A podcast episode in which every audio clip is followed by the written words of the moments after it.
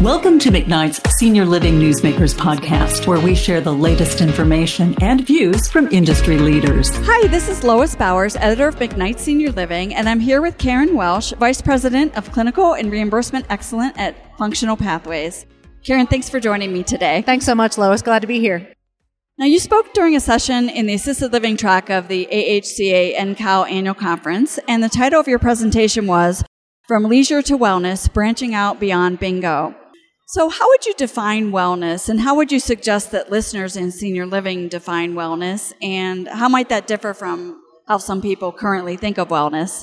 I think wellness is an up and coming conversation for senior living and just us in general, especially coming out of COVID and the pandemic, wellness is about all of us.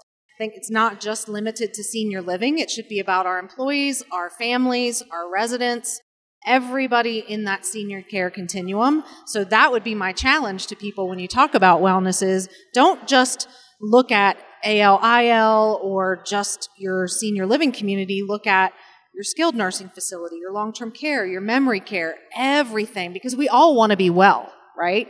It's not limited to just the ALIL communities or the CCRCs even. It's really about all of us. And then what does that look like? What does wellness look like? It's not just an exercise class or just Pilates or yoga or swimming, volleyball, or whatever it is. There's, for functional pathways, we actually have following seven dimensions of wellness. So it's not just the physical component, it's emotional, vocational, which most people think is job related. It's really about having a purpose. We all need to have a purpose in life. And yours is interviewing me right now, right? and mine is answering the questions appropriately and not missing my words. But I look at somebody like my mom, who's current after her career. Her purpose in life right now is to make blankets for Project Linus. So if she didn't have that, she didn't have her sewing machine for three weeks. And she was lost because that's her purpose every day is to get up and make those things. Now, she has other things that she does too, but it's all about that purpose. And then you have spirituality, you have emotional wellness. So ensuring that you're not looking at just the physical, which I think we all do relatively well, the physical and the social, but making sure you're looking at those other dimensions also. Mm-hmm. And how can activities programs incorporate wellness, and how is doing so beneficial to residents? Activities really is wellness. And I think it comes down to the difference between entertaining versus engaging. I think a lot of times when you look at activities programs, it's about that entertainment. They're sitting watching a movie on AMC or Gunsmoke or listening to Elvis or they have an Elvis impersonator come in or heaven forbid we mess with bingo, right? Which is in the title of the presentation. Don't mess with bingo. Don't walk into a room and call bingo either if you haven't had it. But looking beyond that into the whole wellness proportion and look at your activities calendar and are you hitting all of those dimensions?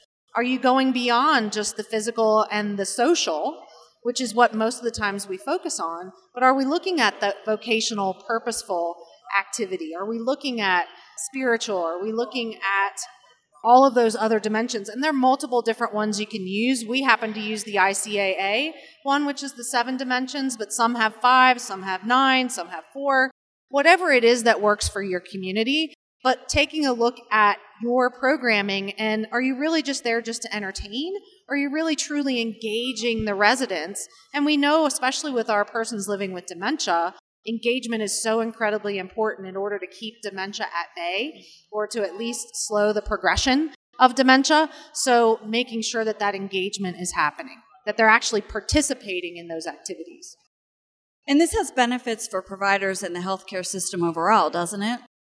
Yes, across the whole entire continuum. I mentioned that a little bit earlier, looking at not just your ALIL, but across everything. And not just your residents, but your staff, your families, your caregivers, making sure your caregivers of the residents understand what wellness really means. And it's for kids all the way up to us before we move on to the next realm. So, what are the biggest missteps you see providers making? I think exactly what I just said around that entertain versus engage. Okay. And focusing mostly on that entertainment where they're sitting and watching a movie, but are they really engaged in that? How many times have you walked into a nursing facility and everybody's supposed to be watching the movie or listening to the band and They might be a little slumped over, sleeping. That's not engagement. They're not participating actually in that activity. They might be there in body, but we want them to be there in spirit and mind as well. Mm-hmm. So, really being honest about evaluating your programming. That's what we do. We offer to come in and be able to assess wellness, your activities, and make sure you're hitting all of those dimensions. Mm-hmm. So, how do you evaluate an existing program, and how can a provider make sure that they're accomplishing the goals they want to accomplish? It's really looking at those dimensions, whatever it is. Like I said, you could have four, you could have seven. We usually base it on those seven dimensions. And we take a look at your wellness programming or activities and we plug in where you are and show this color coordinated based on those seven dimensions to say, okay, you're really heavy in the physical and the social, but you're missing out on the vocational and the spiritual and, the emotional, maybe. So, how do we help incorporate that and provide activities or wellness programs and ideas around how you can enhance those things so that you are hitting the whole entire person? Now, in your session, you also talked about ageism and how it can affect programming. Could you talk a little bit more about that here?